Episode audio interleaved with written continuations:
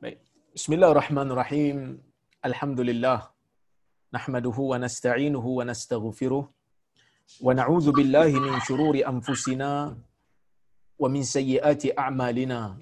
من يهده الله فلا مضل له ومن يضلله فلا هادي له.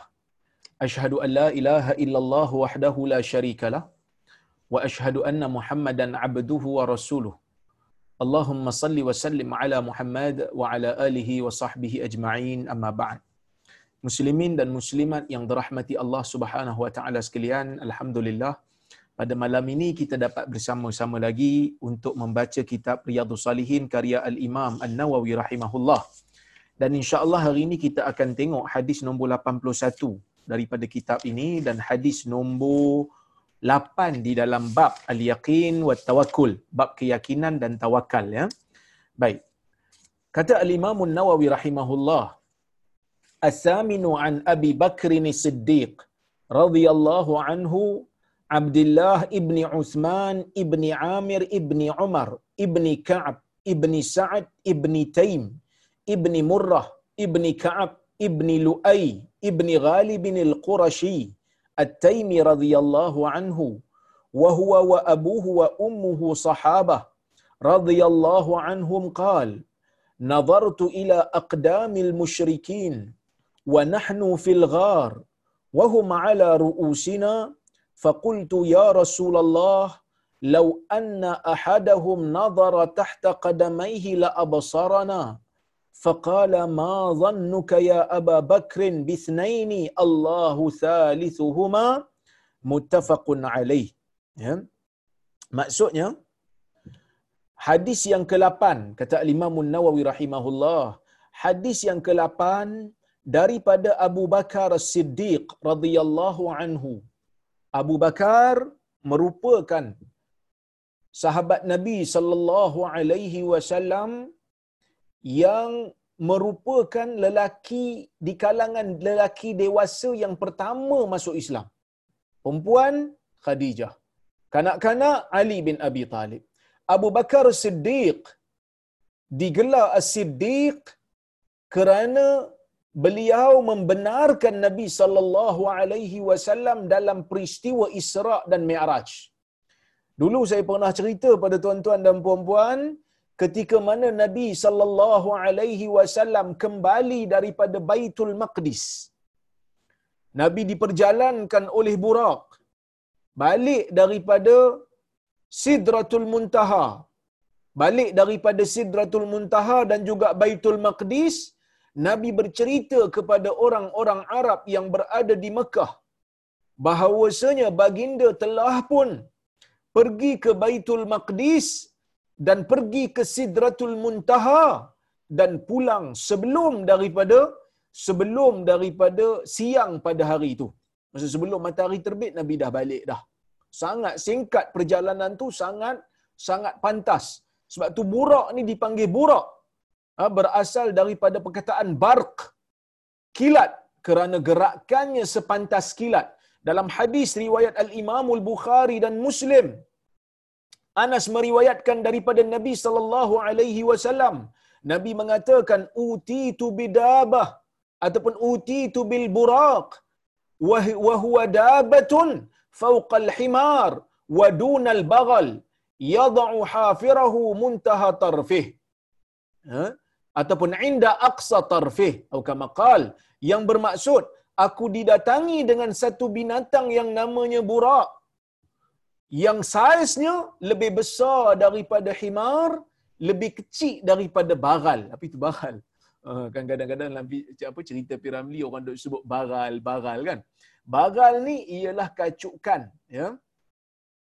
Kacukan unta dan juga eh, unta pula, kuda dan juga kuda dan juga himar. Himar dikacukkan dengan kuda jadi baral. Jadi burak ni saiz dia tu besar sikit daripada himar, kecil sikit daripada bagal.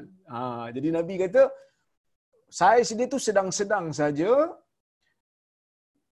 Nabi kata dia merupakan satu haiwan yad'u hafirahu inda aqsa tarfi ataupun muntaha tarfi. Dia melangkah tu langkah yang sejauh mata dia memandang. Ha, di situlah dia letakkan dia punya kaki. So jauh mata dia memandang, ha, situlah langkah dia. Ha, situlah dia letakkan kaki dia. Ha, sebab tu burak ni dia dia jauh. Apa ni kata dia, dia laju sebab tu dia panggil barq. Ha, dia panggil barq. Okey. Uh, semua saya bila cerita Isra' dan Mi'raj ni ada satu kisah dulu saya ingat lagi. Ada seorang sahabat saya lah duk cerita dia kata adalah seorang ustaz ni kan dia ni pergilah belajar dekat Timur Tengah kan pergi belajar kat Timur Tengah belajarlah kat negara Arab. Jadi waktu belajar ni iyalah tuan-tuan dan puan bukan semua orang yang belajar ni. Rajin ada juga yang yang pergi belajar tapi tak belajar pun. Ha, ada yang pergi meniaga ada yang pergi. So tak semua orang yang pergi ke Timur Tengah ni rajin belajar. Ada yang pergi membandel dan seumpamanya. Jadi dia ni pun macam tu lah. Pergi negara Arab. Ah, kebetulan ada sebahagian negara Arab ni yang memang kelas tak wajib pergi. Dia tak macam Jordan lah. Jordan wajib pergi. Jordan empat kali tak pergi kelas. Terus ah, akan dibar daripada exam. Tak boleh ambil exam. Kena daftar balik. Ah, jadi budak-budak Jordan ni dia kurang lah sikit ponting-ponting ni. Tapi macam Mesir dia tak wajib pergi kelas. Jadi tak adalah keperluan nak pergi. Jadi kalau seseorang tu dia rajin, dia ada kesungguhan nak pergi, dia pergilah. Kalau tak ada kesungguhan, jenis tarik selimut je, dah lah sejuk pula tu kan. Jadi ada yang penting. Dia ni kaki penting lah. Kan? Entah macam mana dia hafal-hafal, jawab exam pun jenis hafal, tiba-tiba lulus. Kan? Bila lulus, baliklah ke Malaysia. Bila balik ke Malaysia, tuan-tuan dan puan orang panggil ustaz lah balik daripada Timur Tengah kot. Kan? Ha, boleh cakap Arab sikit, boleh cakap Arab sedap sikit, laju sikit, kan? Jadi orang panggil ustaz. Bila panggil ustaz, dia dalam kampung tu dialah yang balik daripada negara Arab, kan? Jadi dia orang pun kata ustaz, dah halang-halang balik ni ustaz. Ustaz mengajarlah kat surau ni, tak ada orang nak mengajar lama dah, Pak Imam pun tak ada orang ganti ni, ustaz boleh ganti. Ha, jadi dia pun kata, saya ni kuliah bukan apa. Saya tak berapa minat kuliah ni. Ha? Dia pun gentar lah juga sebab kat sana main aja kan. Kat sana main bola, kat sana jenis. Tak belajar sangat. Tapi dah didesak-desak dia kata tak apalah. Dia pun cari buku. Cari kitab. Kan? Dia cari kitab, dia cari kitab Jawi. Dia tak cari kitab Arab. Sebab dia tahu bahasa Arab ni, nak baca perkataan Arab, nak baca teks Arab, perlu baris. Dia takut salah.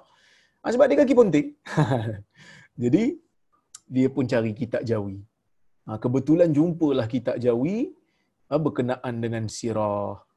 Ha, bila dia mengajar tu sedaplah bercakap kan. Sebab mengajar ni kalau orang yang pandai bercakap memang sedap. Ha, walaupun ilmu tak ada tapi bolehlah berceloteh. Sejam tu boleh berceloteh. Boleh sembang. Orang dengar sedap kan walaupun bukan ilmu. Kadang-kadang dia cakap benda-benda dalam kuliah ni orang terbahak-bahak gelak kan sebab dia suka buat lawak. Jadi dia pun cerita cerita cerita eh, dia orang pun suka dia buat dia ada dia punya kuliah ni sampailah bab Isra dan Mi'raj eh, sampai bab Isra dan Mi'raj dia pun kata maka Nabi sallallahu alaihi wasallam pun pada malam itu didatangi oleh seekor haiwan yang namanya ha, dia tengok dekat tulisan Jawi tu ba ra qaf kan? Alif ada tapi tak nampak sangat lagi tak kuning kan? Sepatutnya ba ra alif qaf kan?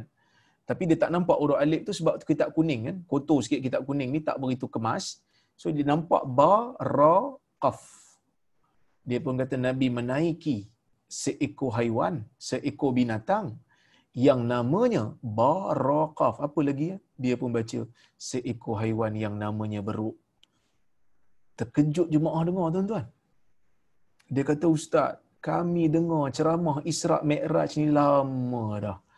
Kami rasa beruk tak terlibat dalam peristiwa ni Ustaz. Jadi Ustaz ni kata, mana saya tahu? Kitab yang cakap macam tu, tuan-tuan nak tunjuk pandai depan kitab ke? Ha, sebenarnya bukan kitab yang cakap. Jadi Ustaz yang kurang cerdik. Ha, itu cerita pasal Isra dan Mi'raj. Saya bukan nak cerita yang tu, sikit selingan sajalah. Cuma, Abu Bakar Siddiq, digelar Siddiq ni, masa peristiwa Isra' dan Mi'raj ni. Bila Nabi kata didatangi dengan burak, sepantas kilat Nabi boleh pergi ke Baitul Maqdis. Kan? Jadi sebahagian daripada orang-orang yang tak percaya dengan Nabi yang berada di Mekah ni, ambil pasir letak atas kepala dia sendiri. Dia kata, Sambil dia ketawa, dia kata cerita Nabi ni kelakar sungguh. Cerita Nabi ni lawak antarabangsa sungguh. Takkanlah kau boleh balik pergi ke Baitul Maqdis, pergi ke langit pula boleh balik hari yang sama. Mustahil. Takkan boleh buat benda ni? Pelik, dia kata. Sedangkan zaman tu nak pergi ke Baitul Maqdis makan masa bulan kerana jauh disebabkan oleh kerana masa tu tak ada lagi kapal terbang dan seumpamanya. Jadi dia pun Nabi SAW pun ah, akhirnya ah, diketawakan oleh golongan-golongan Quraisy yang tak percaya dengan Nabi sehingga kan orang Quraisy tanya kepada Abu Bakar Siddiq. Ha, di, di, di, ditanya apa ni Abu bila Abu Bakar ni ditanya dia kata hal anta tusaddiquhu ya Abu Bakar wahai Abu Bakar adakah kamu mempercayainya kata Abu Bakar innahu inna muhammadan atau innahu in qa in kana in kana qala dhalika faqad sadaq. Wa inni wa inni la usaddiquhu fi ma huwa ab'adu min dhalik ha, ini perkataan Abu Bakar yang sangat kita panggil bernilai emas. Sehingga kan sampai ke hari ini bila kita panggil dia kita panggil dia dengan gelaran as-siddiq.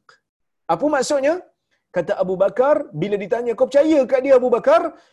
Kata Abu Bakar Nabi Muhammad ni Muhammad ni kalau dia cakap macam tu maka dia cakap betul lah tu. Dan aku akan membenarkan dia. Walaupun dia cerita benda yang lebih jauh lagi keanihannya daripada ini. Kalau dia cerita benda yang lebih ajaib dan lebih aneh daripada ni pun aku akan percaya dan aku akan kata dia betul. Maka oleh kerana itulah Abu Bakar radhiyallahu anhu digelar sebagai As-Siddiq. Ha, ini nama Abu Bakar ni. Tapi Abu Bakar ni bukan nama dia Abu Bakar. Nama Abu Bakar ni tu. Al-Imam Nawawi letak nama yang penuh. Abdullah ibnu Uthman ibnu Amir ibnu Umar ibnu Ka'ab ibnu Sa'ad ibnu Taim ibnu Murrah ibnu Ka'ab ha, ibnu Lu'ay ibnu Ghalib Al-Qurashi Al-Taimi. Ha, itu nama. Nama Abu Bakar. Kalau nak, nak, nak, nak ingat yang panjang-panjang ni mungkin susah. Ingat yang pendek sajalah. Abu Bakar bin Uthman. Abu Bakar bin Uthman, Abu Bakar ni istimewa. Bapa dia sahabat, dia sahabat, mak dia pun sahabat. Radhiyallahu anhum ajma'in. Satu keluarga yang Allah Ta'ala muliakan, dia merupakan sahabat yang rapat dengan Nabi. Digelar As-Siddiq, orang yang pertama dalam sepuluh senarai yang dijamin syurga orang yang dipilih oleh Nabi untuk menggantikan Nabi menjadi imam ketika mana Nabi sedang sakit di Masjid Nabawi dan anaknya dipilih oleh Nabi sallallahu alaihi wasallam untuk menjadi isteri. Inilah kelebihan Abu Bakar Siddiq radhiyallahu anhu. Yang mana tuan-tuan dan puan bila kita baca hadis-hadis banyak ni, ha, bila kita baca hadis kitab-kitab hadis ni paling tidak banyaklah faedah kita dapat. Yang pertama sejarah Ah, sahabat-sahabat serba, serba sedikit. Kenapa sahabat tu digelar begitu? Siapa bapa dia? Apa nama sebenar dia? Kerana mungkin sebelum ni kita pun tak berapa pasti nama sebenar Abu Bakar ni. Mungkin kita pun tak berapa tak berapa ingat. Kalau orang tanya kita mungkin kita ah, kita tak tak berapa orang kata ah, tak berapa perasan. Eh, apa eh nama Abu Bakar yang sebenar sebab kita selalu memanggil dia dengan gelaran Abu Bakar. Ha, dengan gelaran Abu Bakar. Ya? Baik. Tuan-tuan dan puan-puan yang dirahmati Allah Subhanahu wa taala sekalian Abu Bakar kata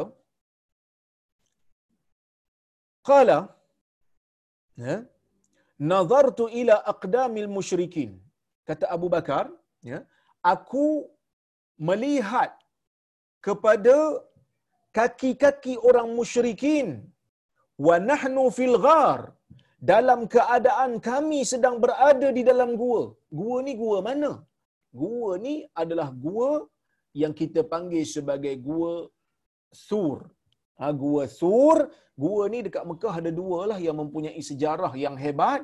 Yang pertama yang kita panggil sebagai gua Hira, yang ke, uh, yang pertama yang kedua kita panggil sebagai gua Sur, ha, gua Sur. Jadi tuan-tuan dan puan-puan yang dirahmati Allah Subhanahu wa taala sekalian, dalam isu ni, Abu Bakar kata, waktu ni aku melihat kepada kaki-kaki orang musyrikin. Kami dalam gua pada masa tu. Ni bila ni? Peristiwa ni adalah peristiwa hijrah Nabi sallallahu alaihi wasallam. Yang kita tahu tuan-tuan dan puan-puan, hijrah Nabi ni berlaku pada bila? 13 tahun lah lepas Nabi duduk di Mekah. Pada bulan Safar, Nabi keluar daripada apa ni Mekah, Nabi pergi ke Madinah. Waktu Nabi nak pergi ke Madinah tu, ha, Abu Bakar sebelum Nabi diizinkan pergi, Abu Bakar minta izin kat Nabi dulu. Ha, dia minta izin.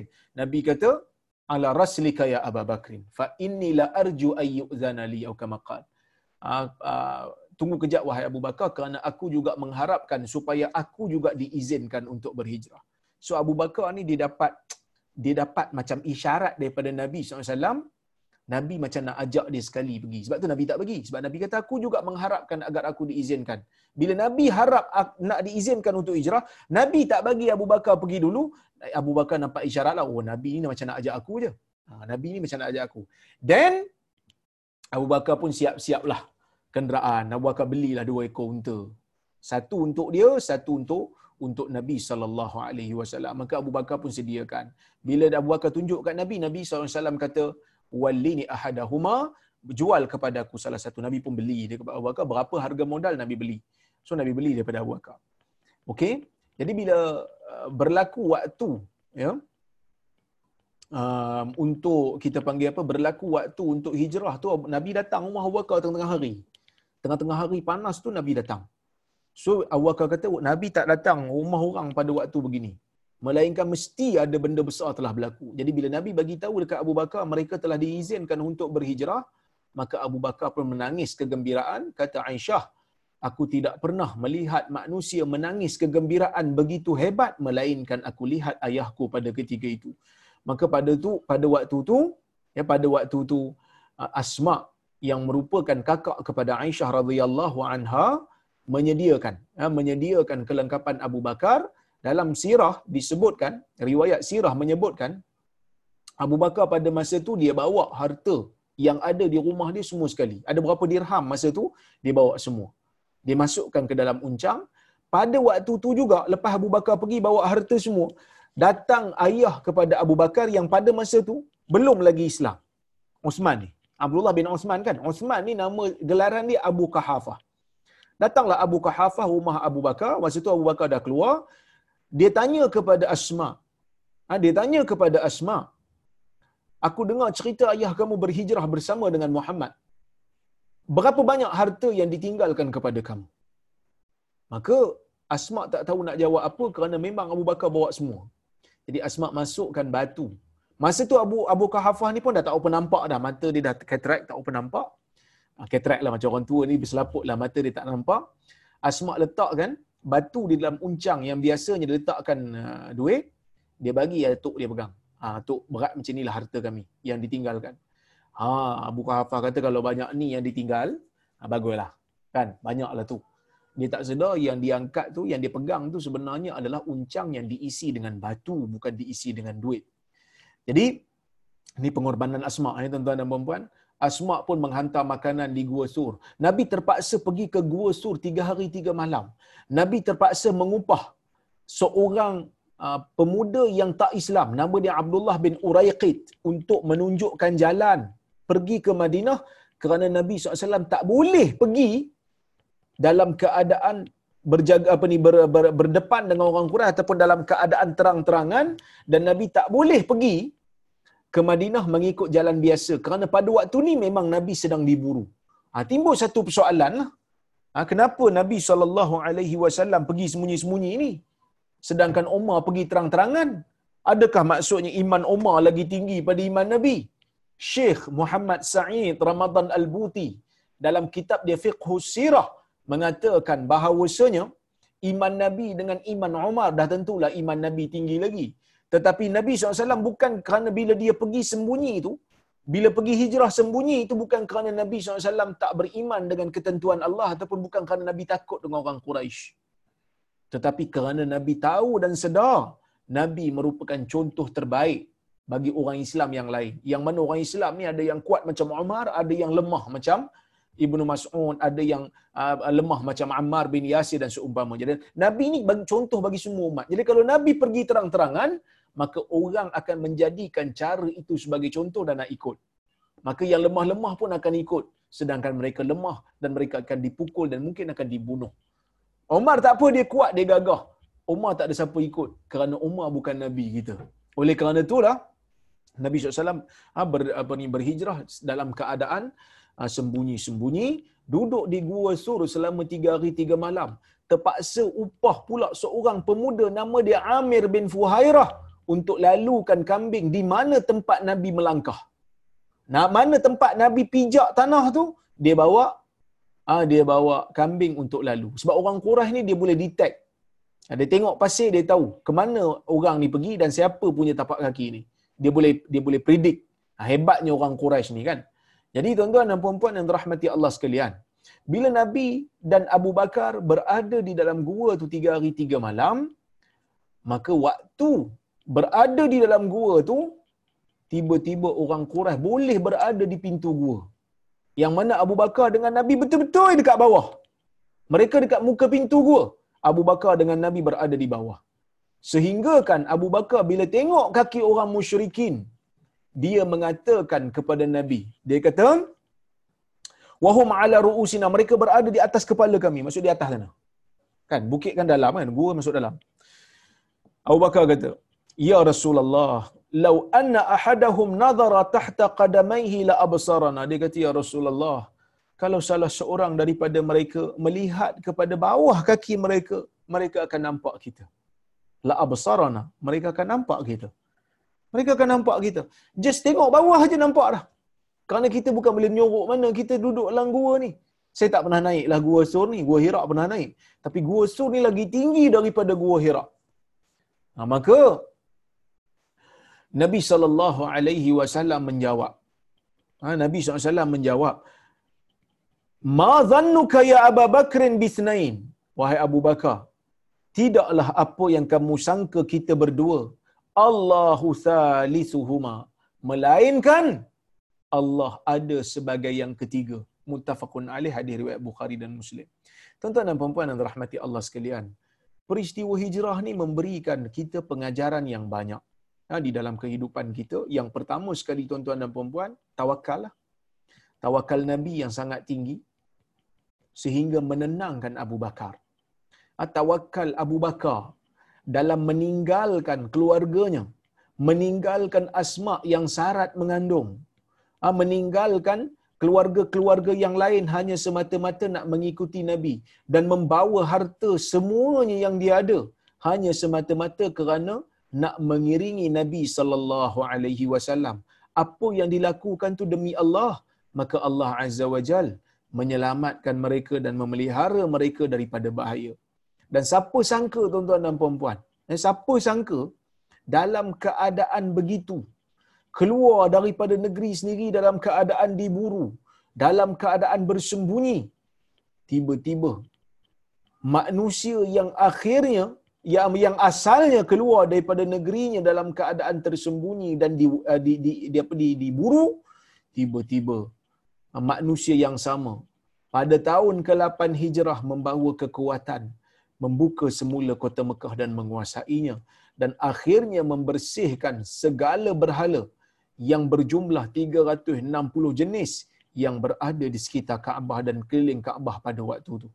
Jadi tuan-tuan ini merupakan satu ha, cerita yang sangat-sangat ajaib dan memberikan inspirasi kepada kita bagaimana seorang hamba Allah, dua orang hamba Allah bertawakal kepada Allah dalam menjalankan dan dan melaksanakan tugas dakwah dia.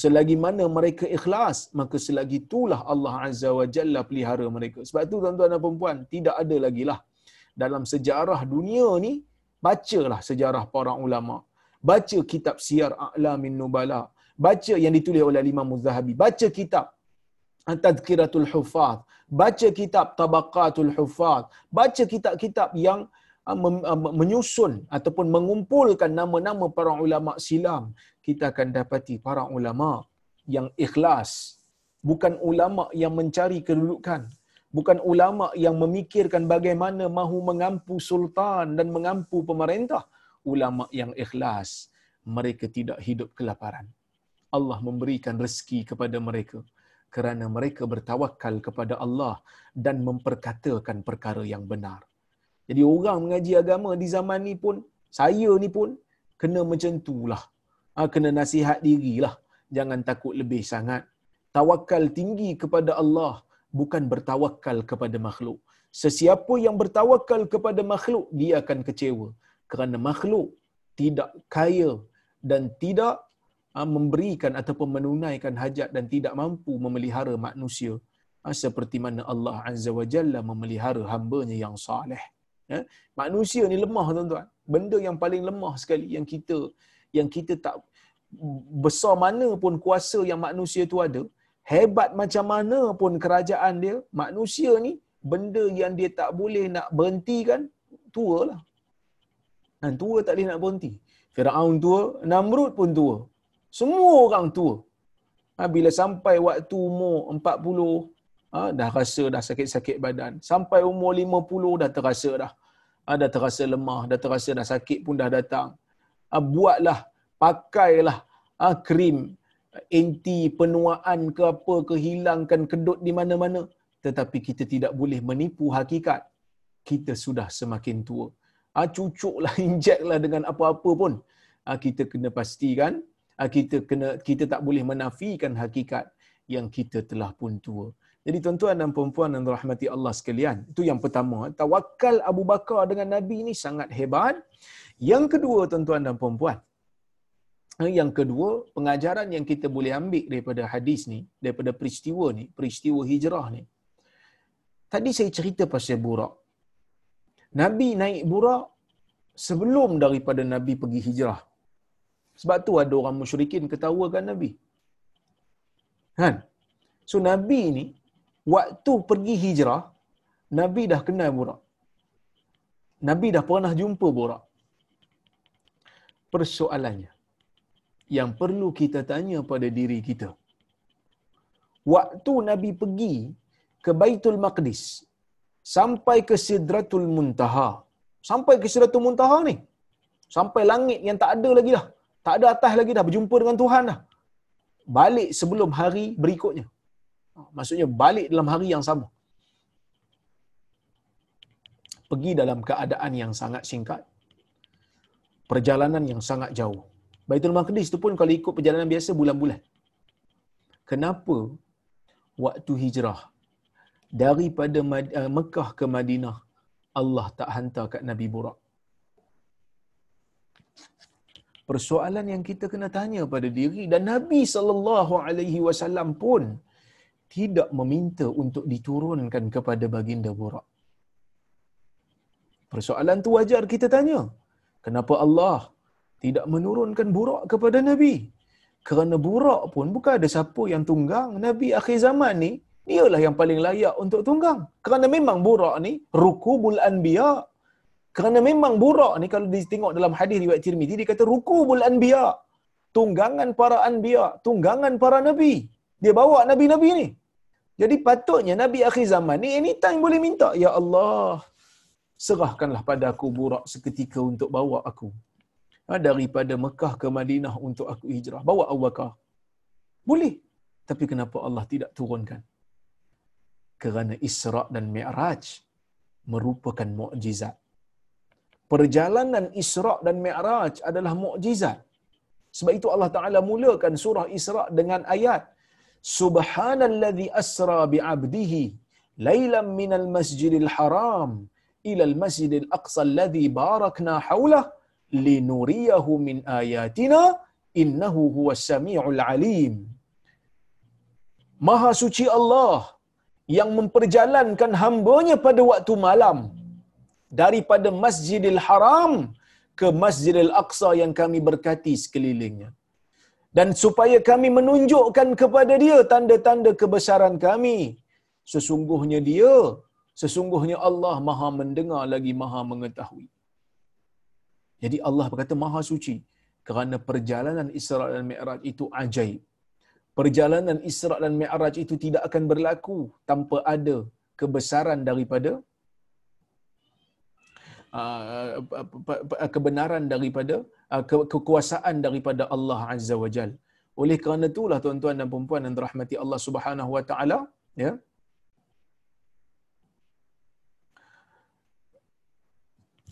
Allah Subhanahu wa taala uh, menghantar kepada Nabi SAW uh, burak untuk Nabi tunggang. Oleh kerana itu tuan-tuan, dalam peristiwa hijrah, uh, dalam peristiwa hijrah, Allah Taala tidak hantar nabinya, uh, tidak hantar kepada nabinya burak. Kenapa Allah Taala tidak hantar kepada nabinya burak? Kerana peristiwa hijrah ni adalah perjuangan uh, untuk agama. Perjuangan untuk agama yang mana perjuangan untuk agama ni semua orang kena. Semua orang kena, bukan hanya kita saja yang bukan hanya nabi saja yang dituntut untuk untuk untuk lakukan ya.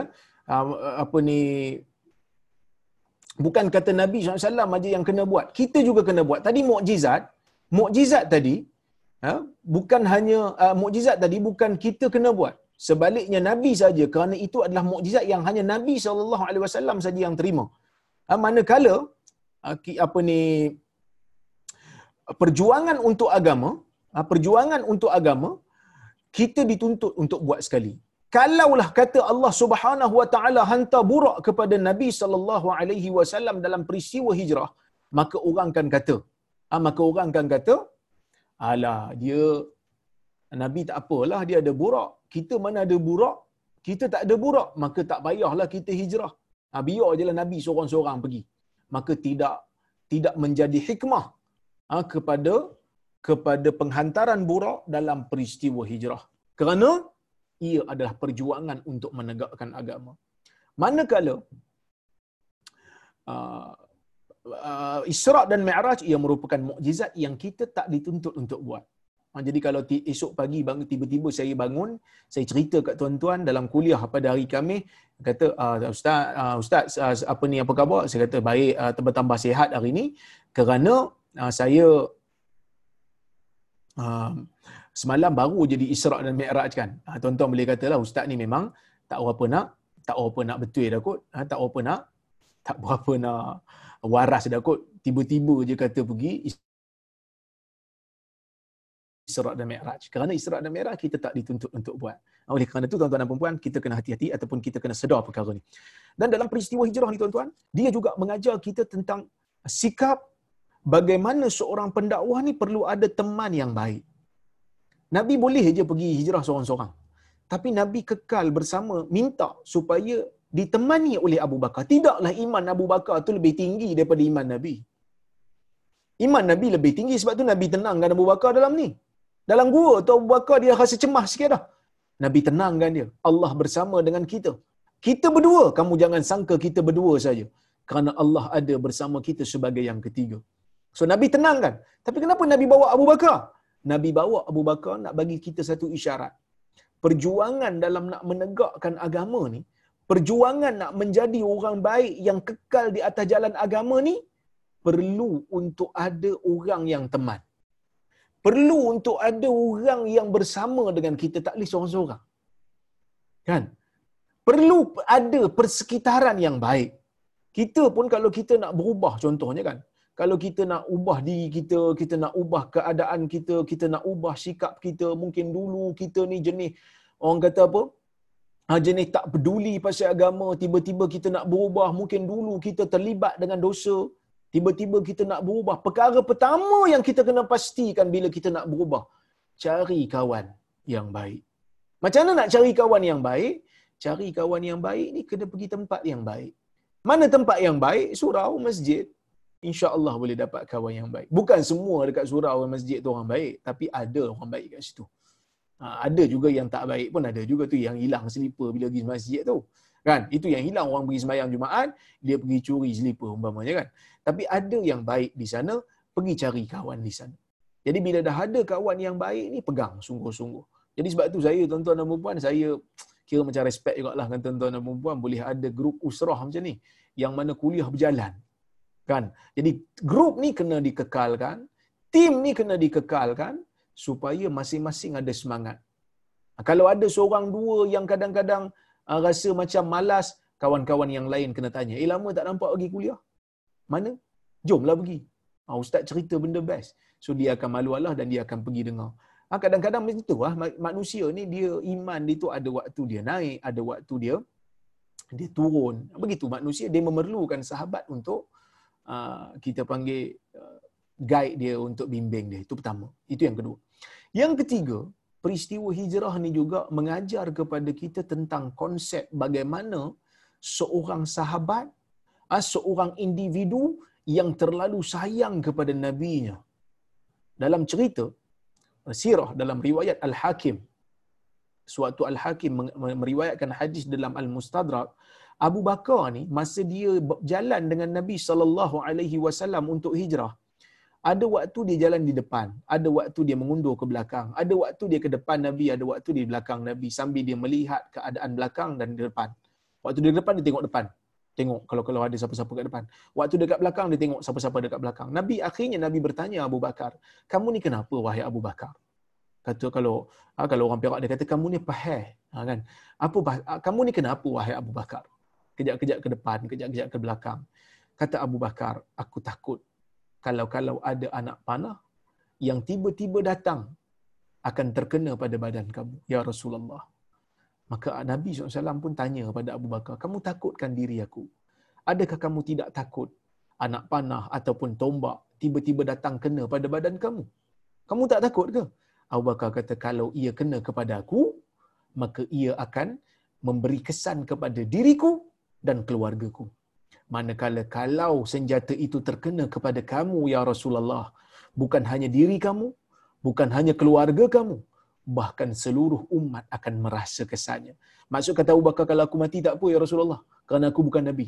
Tapi kalau engkau mati, engkau akan memberi uh, kematian engkau akan memberi kesan kepada umat. Pada siapa lagi mereka nak belajar tentang agama. Maka sebab itu tuan-tuan dan puan peristiwa hijrah mengajar kita tentang konsep sayang kepada Nabi sallallahu alaihi wasallam. Sayang kepada Nabi ini dengan mengamalkan sunnah Nabi. Sayang kepada Nabi ini dengan mempertahankan sunnah Nabi dan mengajarkan sunnah Nabi kepada orang lain. Amal, sampaikan, pertahankan. Ah, ini ini ini, ini orang yang sayang sunnah Nabi. Maka sebab itu kita dipanggil sebagai ahlus sunnati wal jamaah. Orang yang berada di atas sunnah. Orang yang mengamalkan sunnah. Orang yang mempertahankan sunnah. Orang yang menyebarkan sunnah. Biarlah sunnah tu kecil pun tak apa. Kan saya tulis buku kecil je 40 amalan mudah ah, menurut sunnah. Kan? 40 amalan mudah saya tulis tu. Amalan biasa-biasa je. Yang mana dah baca dah pun. Ah, dah habis baca dah. Ah, di rumah Haji Shah dulu kita buat. Dah habis dah baca 40 amalan mudah tu. Buat kita buat simple-simple je sunnah tu. Insya-Allah tuan-tuan dan puan-puan amal-amal yang simple ini kadang-kadang memberikan bonus pahala yang kita rasa tak beban pun untuk buat tetapi memberikan manfaat kerana kita sayang kepada Nabi sallallahu alaihi wasallam. Ah cuma sayangnya buku tu dah habis dah di pasaran. Ah kemarin tak silap saya Ustaz Hasrul uh, editor buku ni dia bagi tahu kepada saya buku 40 amalan mudah ni tak dicetak lagi kecuali kalau ada special request lah. Ha, dia kata minimanya seribu. Saya pun dengar, ay, seribu mana saya nak cari. Orang nak beli kan. Jadi saya pun tak apalah saya kata. Kalau ada orang nak beli nanti bagi tahulah. Kalau tak, biarlah buku tu. Siapa-siapa yang dah dapat sajalah yang boleh untuk mengambil manfaat daripada dia. Sedihlah juga. Buku salat saya yang baru saya tulis ni pun sama juga. Ha? Tidak dicetak untuk cetakan kedua. Sedangkan saya punya buku tu Alhamdulillah orang beli dalam masa sebulan habis 5,000 naskah. Dia pun kata yang sama. Kalau ada order 1,000 baru dia akan cetak saya pun tak faham. Saya pun tak faham apa yang berlaku di di, bahagian pengurusan buku ni saya tak faham. Tapi nak bagi tahunya sunnah-sunnah yang kecil ini kita amal pun insya-Allah akan memberikan manfaat. Walaupun kita nampak ringan, walaupun kita nampak kecil. Kerana kita pun orang yang ringan, orang yang kecil, orang yang orang yang tak mampu nak buat benda banyak-banyak. Jadi pastikan waktu ibadat kita tak banyak, ibadat kita sikit ni pastikan yang sikit tu memberikan manfaat dan ia selari dengan sunnah Nabi sallallahu alaihi wasallam. Ya. Baik, kata Syekh uh, Bura, uh, Syekh Mustafa Al-Bura dalam kitab di Nuzhatul Muttaqin, kita ambil sikit hadis ni, pengajaran dia kata, ha? Wujubu siqah billahi azza wa jal. Wajib kita percaya dengan Allah azza wa jal. Kita percaya dengan Allah. Allah Ta'ala akan pelihara kita walitmi'nan walitmi'nani ila riayati dan kita kena rasa tenang dengan pemeliharaan Allah Subhanahu wa taala wa inayatihi ba'da bazlil juhdi fi akhdhil haytah wal hadar lepas daripada kita mengambil semua langkah-langkah untuk menyelamatkan diri, setelah kita ambil semua langkah-langkah pencegahan, then kita kita percaya dengan Allah. Kita dah ambil dah semua. Semua tindakan kita dah buat. Semua ketentuan kita apa ni uh, langkah-langkah keselamatan, langkah-langkah pencegahan semua kita dah buat dan kita tawakal. Kita percaya Allah Taala akan pelihara kita. Ha, sama lah macam isu COVID ni pun sama lah kan. Kita dah ambil semua jalan-jalan dan langkah-langkah dan kita tawakal. Kita percaya Allah Taala akan jaga kita insya-Allah. Ya, sama macam Nabi SAW, Nabi dah upah Abdullah bin Uraiqid, Nabi dah upah Amir bin Fuhairah, Nabi dah hajak Abu Bakar, kemudian Nabi dah duduk di Gua Sur tiga hari tiga malam. Then, Nabi percaya kepada Allah. Allah Ta'ala akan pelihara. Bukan percaya kepada Allah ni tanpa kita buat apa-apa, tanpa usaha. Itu bukan tawakal. Itu tawakal yang salah. Itu tawakal. Buat-buat tawakal tapi sebenarnya bukan tawakal yang yang sebenar-benarnya. Ya? Baik. Tuan-tuan dan puan-puan yang dirahmati Allah sekalian. Contoh yang apa ni? Faedah yang kedua yang kita boleh ambil. Ishfaqu Abi Bakrin radhiyallahu anhu wa mada hubbihi li Rasulillah SAW wa khawfihi alaihi min al-a'da. Bagaimana bagaimana Abu Bakar rasa sayang kepada Nabi SAW dan begitu tinggi kecintaannya kepada Nabi. Sehingga kan dia rasa takut. Bukan dia rasa takut pasal diri dia. Dia rasa takut Nabi SAW akan terkena musuh. Ha, jadi kalau musuh dekat pintu gua tu, Abu Bakar memang takut. Tapi bukan takut pada diri dia. Takut kepada Nabi. Takut apa yang berlaku kepada Nabi. Kerana orang Quraisy mencari Nabi bukan cari Abu Bakar. Orang Quraisy cari Nabi bukan cari Abu Bakar. Eh? Yang ketiga, inayatullah ta'ala bi anbiya'ihi wa awliya'ihi. Allah Ta'ala akan pelihara nabi-nabinya dan wali-walinya. Wa ri'ayatuhu lahum bin nasr dan Allah Taala akan pelihara dengan memberikan kemenangan. Qala Allah Taala inna lanansuru rusulana walladzina amanu fil hayatid dunya wa yauma yaqumul ashhad. Allah Taala kata sesungguhnya kami akan membantu, kami akan menolong rasul-rasul kami dan orang-orang yang beriman di dalam di dalam kehidupan dunia. Ha, di dalam kehidupan dunia. Maksudnya Allah Azza wa Jal akan bantu Ha, golongan-golongan yang membantu agama Allah Subhanahu Wa Taala. So kita jangan takutlah. Walaupun ada lah orang-orang yang akan terkorban itu kita tak tak boleh nafilah. Tak boleh nafilah memang ada orang yang akan terkorban. Ha, bukan kata orang yang beriman saja. Orang yang bukan Islam pun kalau dia pergi perang, ada juga yang dia akan korban. Ada juga yang akan terkorban walaupun dia bukan Islam.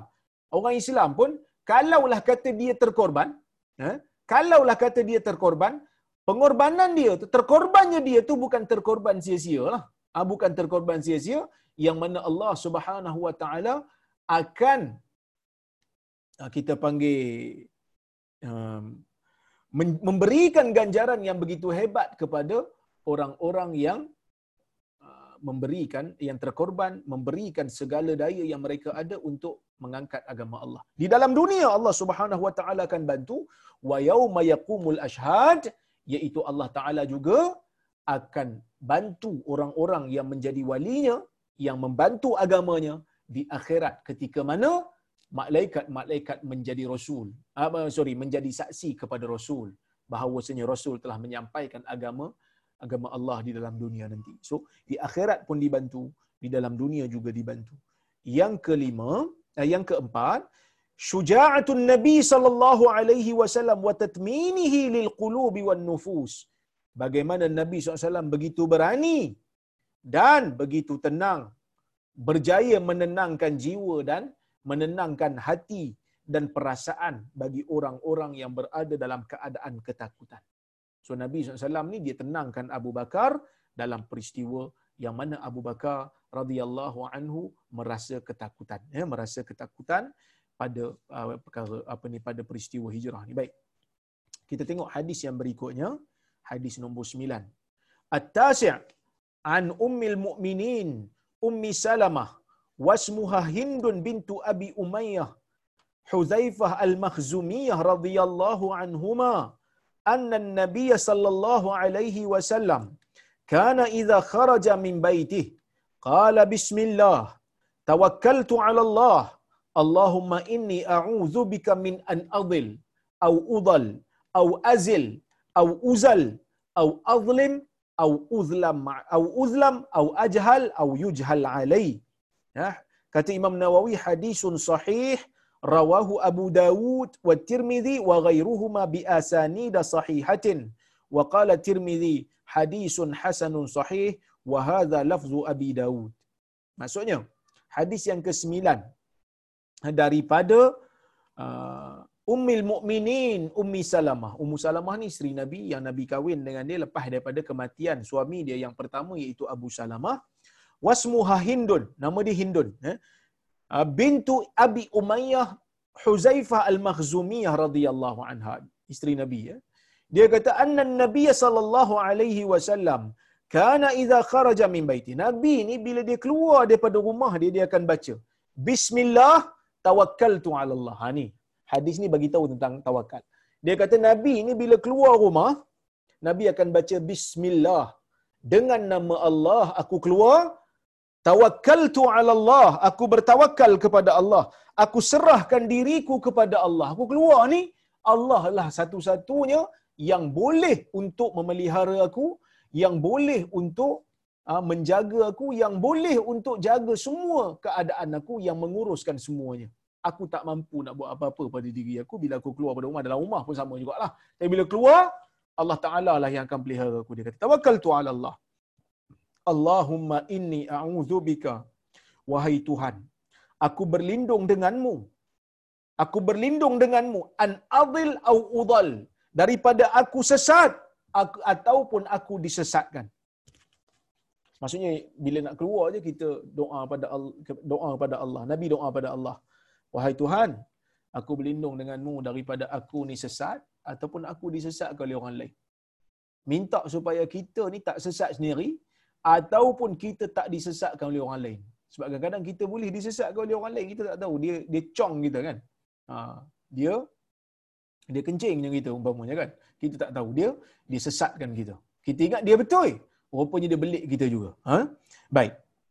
Au azil au uzal ataupun aku tergelincir ataupun aku digelincirkan. Tadi sesat. Sesat ni boleh jadi sesat dalam akidah. Sesat dalam ibadah.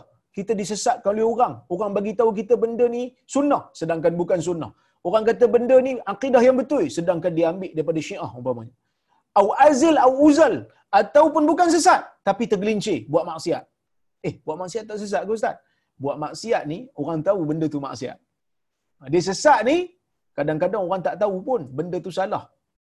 Dia ingat dia buat ibadat tapi dia sedang buat benda yang sia-sia iaitu bid'ah. Okey? Baik. Ah, maka ah, Nabi SAW dalam hadis ni minta berlindung dengan Allah daripada tergelincir. Tergelincir ataupun digelincirkan oleh orang lain. Ah, sampai kita tergelincir. Ha?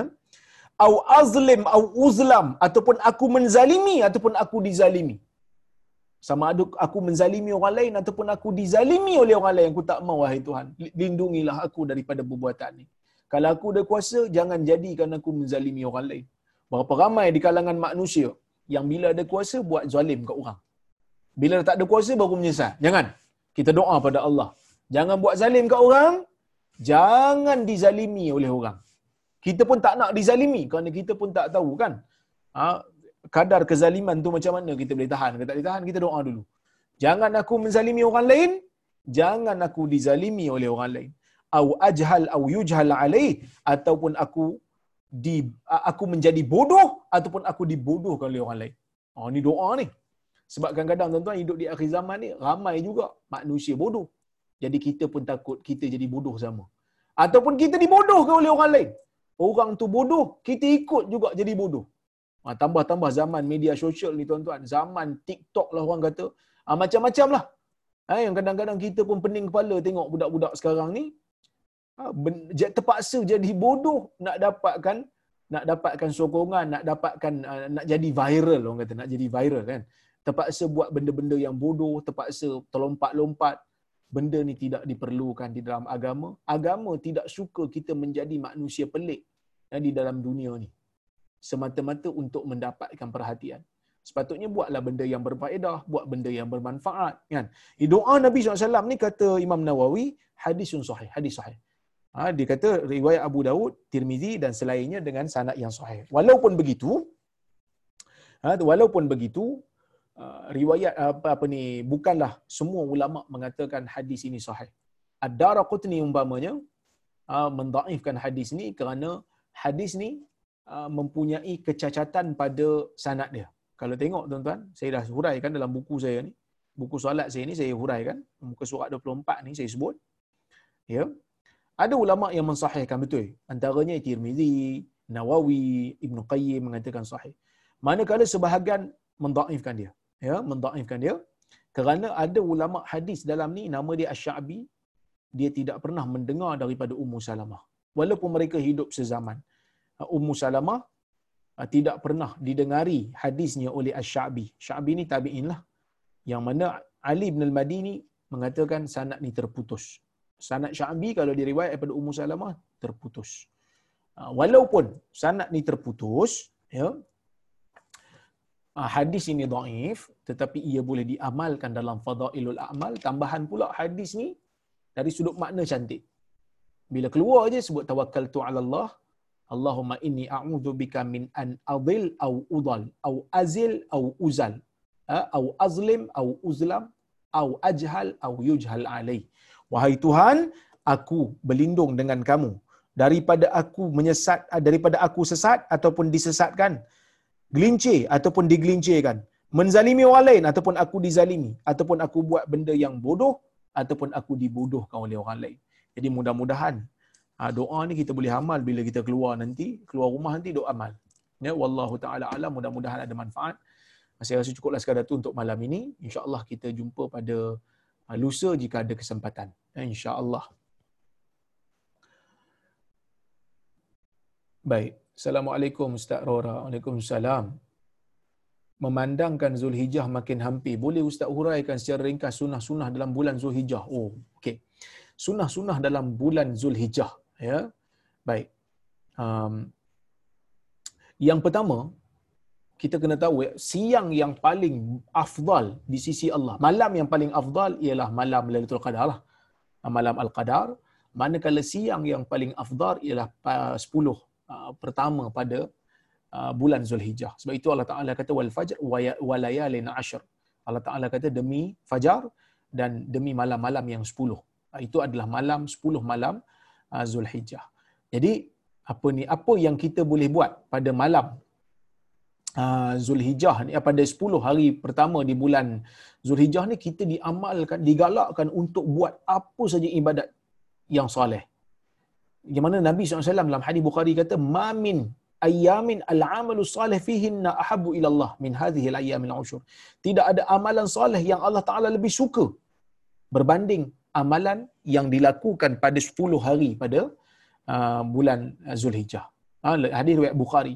Jadi di antara perkara-perkara yang apa ni boleh kita lakukan pada 10 Zulhijjah ni yang pertamanya uh, kalau boleh haji dan umrah buatlah haji dan umrah tapi oleh kerana tak mampu kita tak tak boleh buatlah. Yang keduanya puasalah. Puasa pada hari pertama Zulhijjah sampai hari ke 9 Zulhijjah. Hari yang sembilan tu afdal. Kerana hari itu adalah hari Arafah. Yang mana Nabi SAW sebut siamu yaumi Arafah ahtasibu ala Allah an yukaffira as-sanati allati qablahu wal sanati allati ba'dahu. Hadis riwayat Muslim. Puasa uh, puasa pada hari Arafah aku mengharapkan Allah Azza wa Jal mengampunkan dosa sebelum dan mengampunkan dosa selepas. Uh, setahun sebelum dan setahun selepas. Jadi puasa pada 10 bukan sepuluh lah, sembilan lah. Daripada satu sampai sembilan. Digalakkan berpuasa. Kalau boleh, kita solat sunat, kita solat sunat. Ya, ha, kita solat sunat. Kemudian, um, banyakkan bersedekah. Ha, banyakkan bersedekah, banyakkan baca Quran dan seumpamanya. Sebab Nabi kata, amal soleh ni semua. Semua uh, digalakkan pada sepuluh, uh, kita panggil sembilan lah. Sembilan yang pertama di bulan Zulhijjah. Wallahu ta'ala a'lamu bisawab. Okey, tengok hadis berikutnya.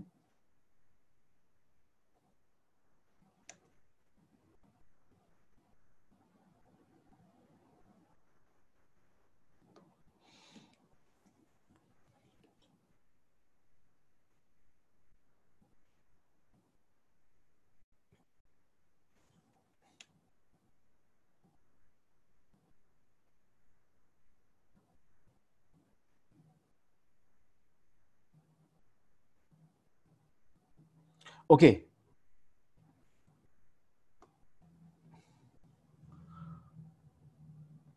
Assalamualaikum doktor. Benarkah hanya nama malaikat-malaikat berikut sahaja yang sahih berdasarkan nas-nas dan dalil yang disebut dalam Quran dan hadis?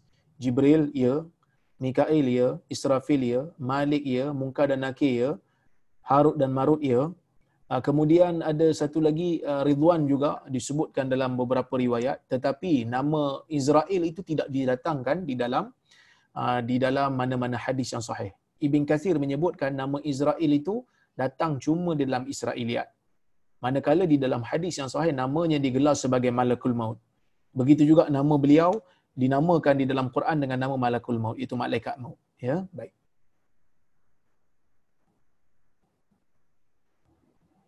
Salam Ustaz. Waalaikumsalam. Dalam cerita sirah Rasul ni, bab hijrah. Rasul tak pergi hijrah sebelum mendapat izin dari Allah. Adakah ini cara Rasulullah buat keputusan? Kalau ya, adakah ini sunnah untuk kita orang biasa? Okey. Um, begini. Nabi SAW dalam nak membuat apa-apa tindakan untuk agama, memang Nabi akan menunggu wahyu. Sebab itu Nabi tak buat keputusan apa yang perlu dilakukan kepada tiga orang yang tak pergi perang tabuk dulu. Sehingga turunnya wahyu. Jadi bila Nabi tak dapat apa-apa arahan daripada Allah, maka Nabi akan menunggu. Manakala kita ni tak dapat wahyu daripada Allah. Bila tak dapat wahyu, maka kita boleh untuk memikirkan mana yang terbaik. Jadi bila kita keliru, kita tak tahu tak tahu nak buat keputusan apa, maka kita boleh untuk ah, kita boleh untuk ah, buat istikharah. Jadi apa saja yang terbuku dalam jiwa kita, yang kuat dalam jiwa kita kita amalkan. Kerana istikharah ini juga salah satu cara untuk kita mendapat ilham daripada Allah Subhanahu Wa Taala. Baik, Assalamualaikum Ustaz Waalaikumsalam. Nak tanya mengenai hadis, status hadis binatang korban jadi tunggangan di atas titian sirat. Hadis ini tidak sahih. Ya, ha, tidak sahih. Hadis ini adalah hadis yang daif. Ada seorang sahabat saya nama Ustaz Zulfadli. Dia telah menghuraikan status hadis ini panjang lebar dalam Facebook. Ya, yang ini adalah hadis yang yang lemah. Baik, Uh, Assalamualaikum Waalaikumsalam. Apakah hukum potong kuku dan rambut masa Zulhijjah? Bagi orang yang nak melaksanakan korban, bila dia nak melaksanakan korban, masuk saja satu hari bulan, maka dia tidak dibenarkan untuk memotong kuku dan rambut dia ataupun apa-apa bulu di badan dia. Berdasarkan hadis riwayat Muslim, ya.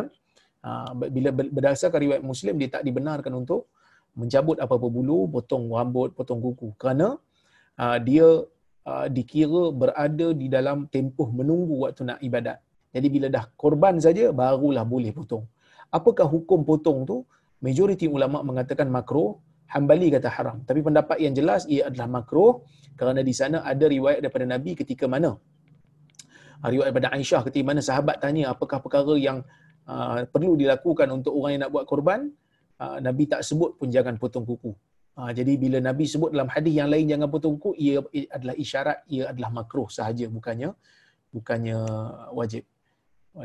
Assalamualaikum warahmatullahi Apakah status kisah Abu Bakar yang dikatakan dipatuk oleh ular di dalam gua sur? Hadis ini diberikan komentar. Hadis ini ada dalam Dalail Nubuwah. Al-Imam Baihaqi menyebutkannya, tetapi hadis ini diberikan komentar oleh Al-Baihaqi oleh Al-Imam Ibn Kathir yang mana Ibnu Kathir mengatakan riwayat ini adalah riwayat yang mempunyai keganjilan iaitu hadis yang daif hadis mungkar maka tidak tidak sahih daripada daripada Nabi sallallahu alaihi wasallam okey jadi saya rasa cukuplah sekadar tu untuk malam ini insya-Allah jika ada kesempatan kita bertemu lagi pada waktu-waktu yang akan datang.